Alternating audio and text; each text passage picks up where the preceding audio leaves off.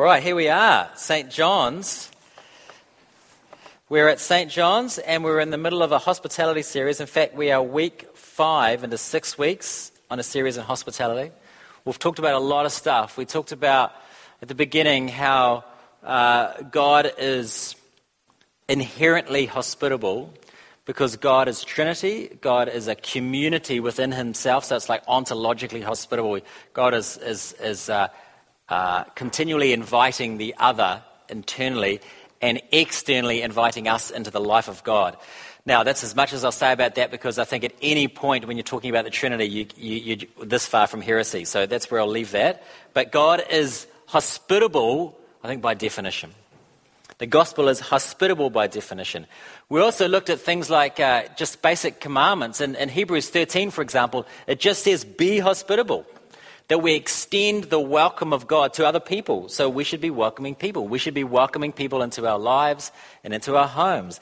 We looked at hospitality as a motif that the Bible uses to explain the message of the gospel. Now, tonight, here's what we're looking at. How do you well, how do we show hospitality to Christ? That's a very interesting question, isn't it? How do we be hospitable to Christ? Uh, so the story tonight is, is basically about this. Is you've got this woman who tries really hard to be welcoming to Christ and to show him hospitality, and it goes completely sideways. So let's get into it. There's a lot to learn in the story. It's a wonderful story. Bit of context first. So the Gospel of Luke, you could probably split the Gospel of Luke in half at chapter 9. And at chapter 9, uh, Jesus is doing signs and wonders. And then at chapter 9, Jesus begins his journey to the cross. We could say Jesus begins his, his journey to heaven, and that happens, and he has to go through the cross.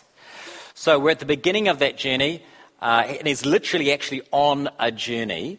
So he's, he's in this town called Bethany, and he pops into the home of Mary and Martha, and he knows this family. Jesus knows his family. This is Mary and Martha. He loves these guys. This, this is the sisters of Lazarus. He knows these people. But what do you do when God comes to your house? And we, there's a few different, there's a couple of different responses here. Martha thinks she knows what to do. She breaks out the, fine, the finest china, gets busy making a huge feast, nothing but the best for Jesus. And as she's beginning to make her preparations, she notices that Mary is not helping her. Mary is not with her in the kitchen there. And I don't know, but I wonder if you've ever been in a situation, maybe you have, where you, you want somebody to help you, but you're kind of passively aggressively sort of do it. I don't know, maybe that's, maybe that's just my family, but you kind of like, you know, I'm like doing something. Or my wife is doing something and I'm in the kitchen. And, you know, you hear the cupboards banging really loudly. sort of like talking, person's talking to themselves. Wow I can't find the moussaka. I wonder where it is. It's by myself, trying to find the tabbouleh. I don't know. I, I made that up. That probably didn't happen, but she obviously is angry with Mary. He pops her head around the corner and she sees Mary doing nothing. Absolutely nothing, she thinks. Sitting down there, all cozy. I'm making the stuff, the kebab, um, the kebabs, everything. So Martha stomps on in, and uh, I know nothing about Middle Eastern food, by the way. Just, I made those words up. I, was moussaka. I don't even know where that comes from, but. So Martha, you know, she's, Martha stomps in and gives Jesus a piece of her mind, and Jesus basically says to her, uh, "Your heart is disordered.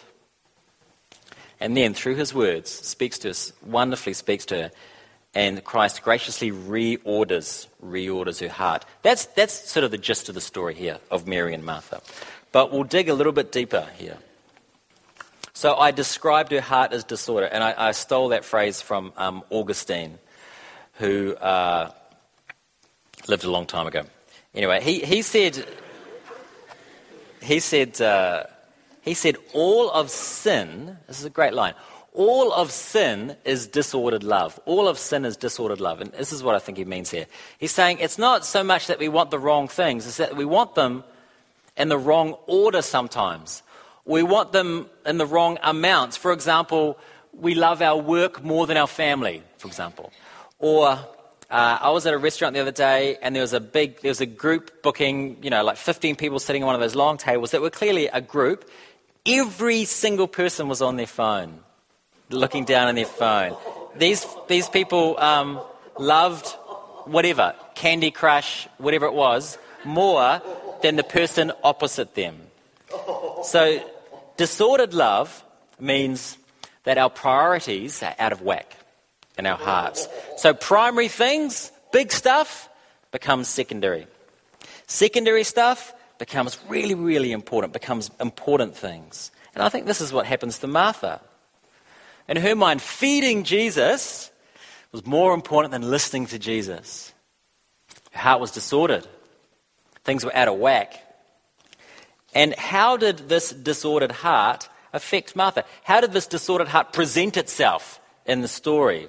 Well, firstly, the passage says that she was distracted by many things, right? So the secondary thing became a primary thing. I mean, God's in your house, He's literally in your house, and, and you think the best thing to do is to, is to cook at that point. Now, why, why could she possibly think that?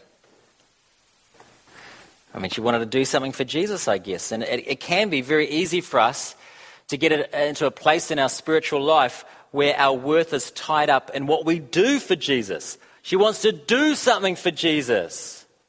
And so this meal becomes this, uh, feels sort of um, uh, compulsively urgent to her. More important than hearing Jesus' words.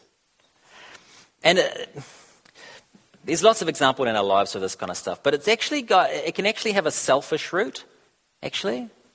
This desire, this, I need to do this for Jesus, that can actually have a selfish root to it. And it's deceptive, right? Because it's, it's selfishness that deceptively looks like unselfishness. So it's kind of tricky to describe. I'll, I'll sort of, maybe I'll give you an example. In the kind of work I do, you could be uh, involved in everything, you know. You could be like a minister. I'm only using this as an example because this is all I know, right? But you could be you could be involved in every ministry in the church. You've got your finger in every pie. And it looks really servant hearted. Like it looks fantastic. The optics are fantastic. But the reasoning can be actually this. The reasoning can be, well, if I'm not there, it's all just going to fall apart. Because, you know, because I'm pretty awesome and I want to show Jesus how awesome I am. I remember I used to run Ecclesia, which is uh, the young adults group at St. John's. I used to run that for a while. And sort of pre Christmas, I got together with my leadership team and, uh, and I said, uh, well, here's when we'll come back and do our first Ecclesia meeting next year. It was like whatever it was, January 20. And I said, well, we'll start at January 20 because um, that's when I get back from a vacation. And someone said, Well, we could start before you get back. And I'm like, No, no, no, no, no, no, no. That's obviously, I didn't say it, but that's obviously what my face said to her. and this is what she said to me. She said, um, she said, uh, You're acting as if we need you. which uh, was quite awkward, obviously. See, a disordered heart makes you think it's all about you and it's all about what you are doing for Jesus. Martha's heart was disordered. Now, how else did this disordered heart affect her? Well, say it like this How would you know if your heart was disordered? Well, another symptom is that we doubt God's love. I mean, Martha says these painful words to Jesus in verse 40 Lord, do you not care? Lord, don't you care?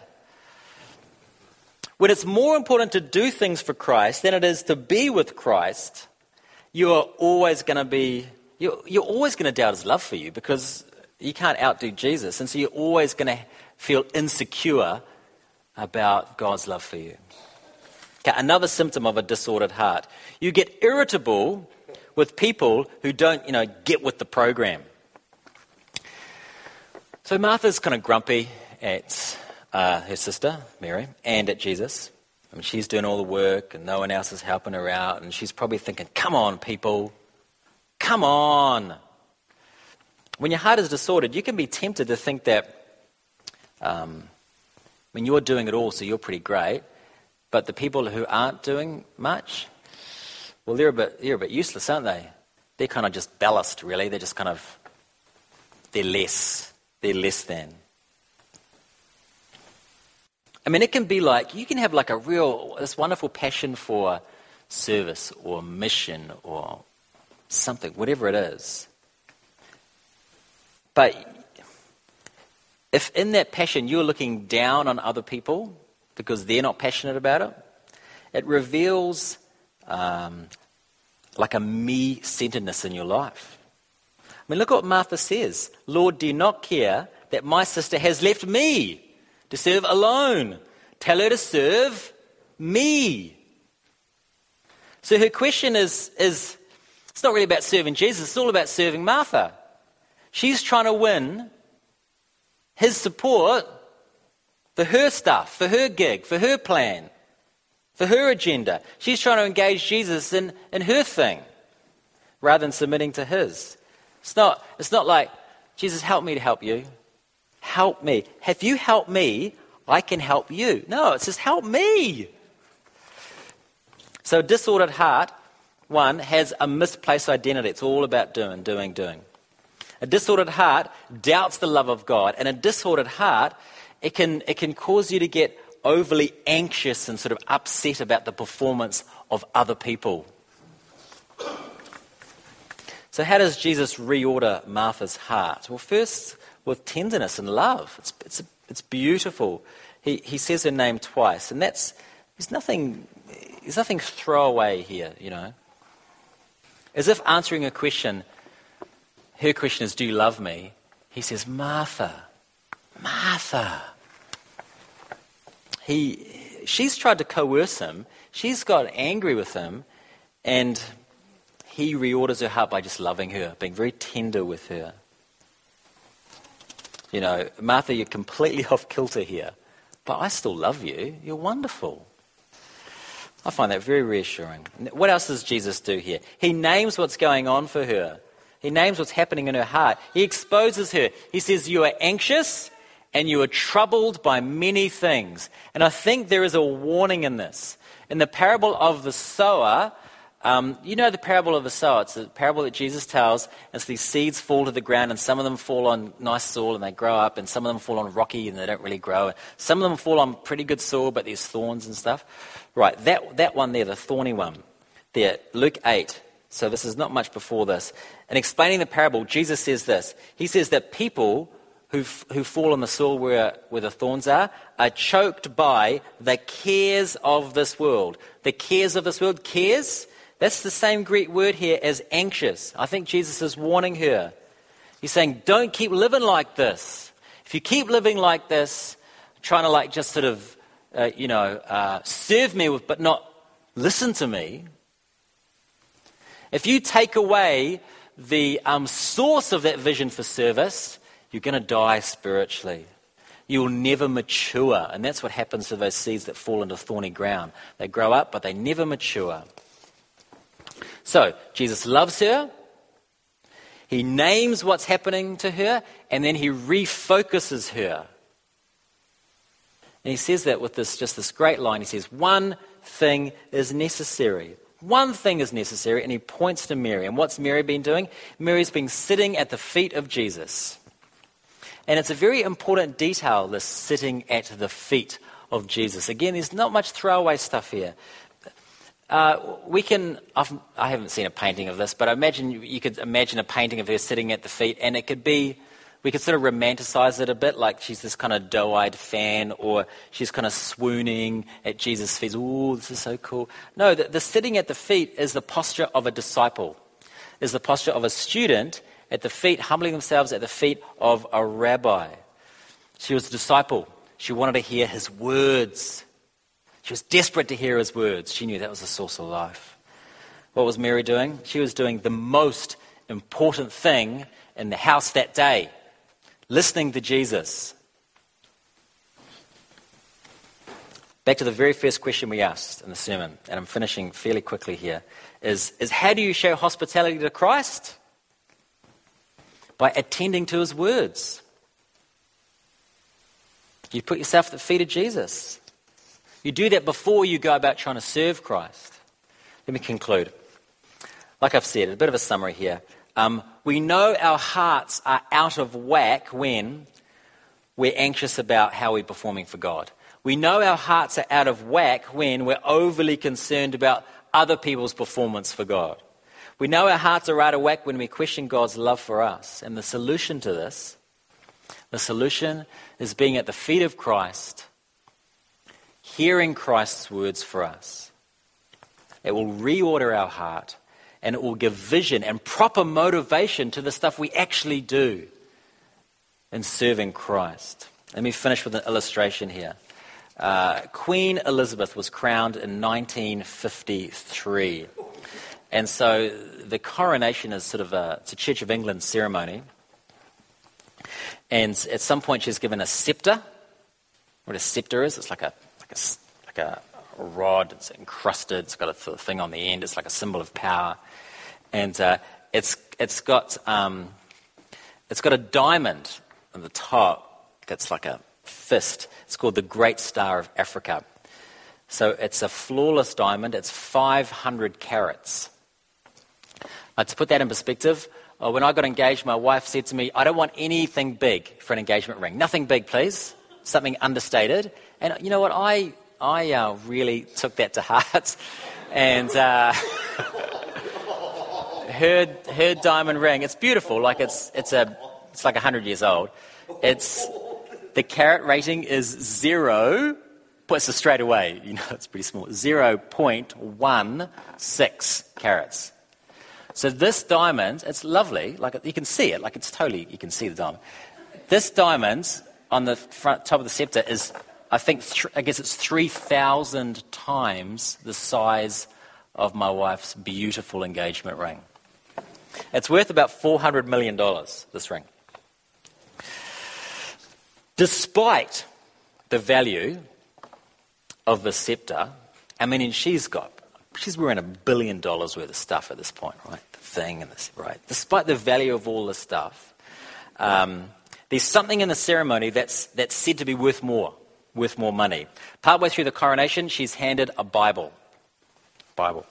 And the moderator, the person presiding over the coronation, says these words, and I quote, to keep your majesty ever mindful of the law and the gospel of God as the rule for the whole life and government of Christian princes, we present you with this book, the most valuable thing that this world affords.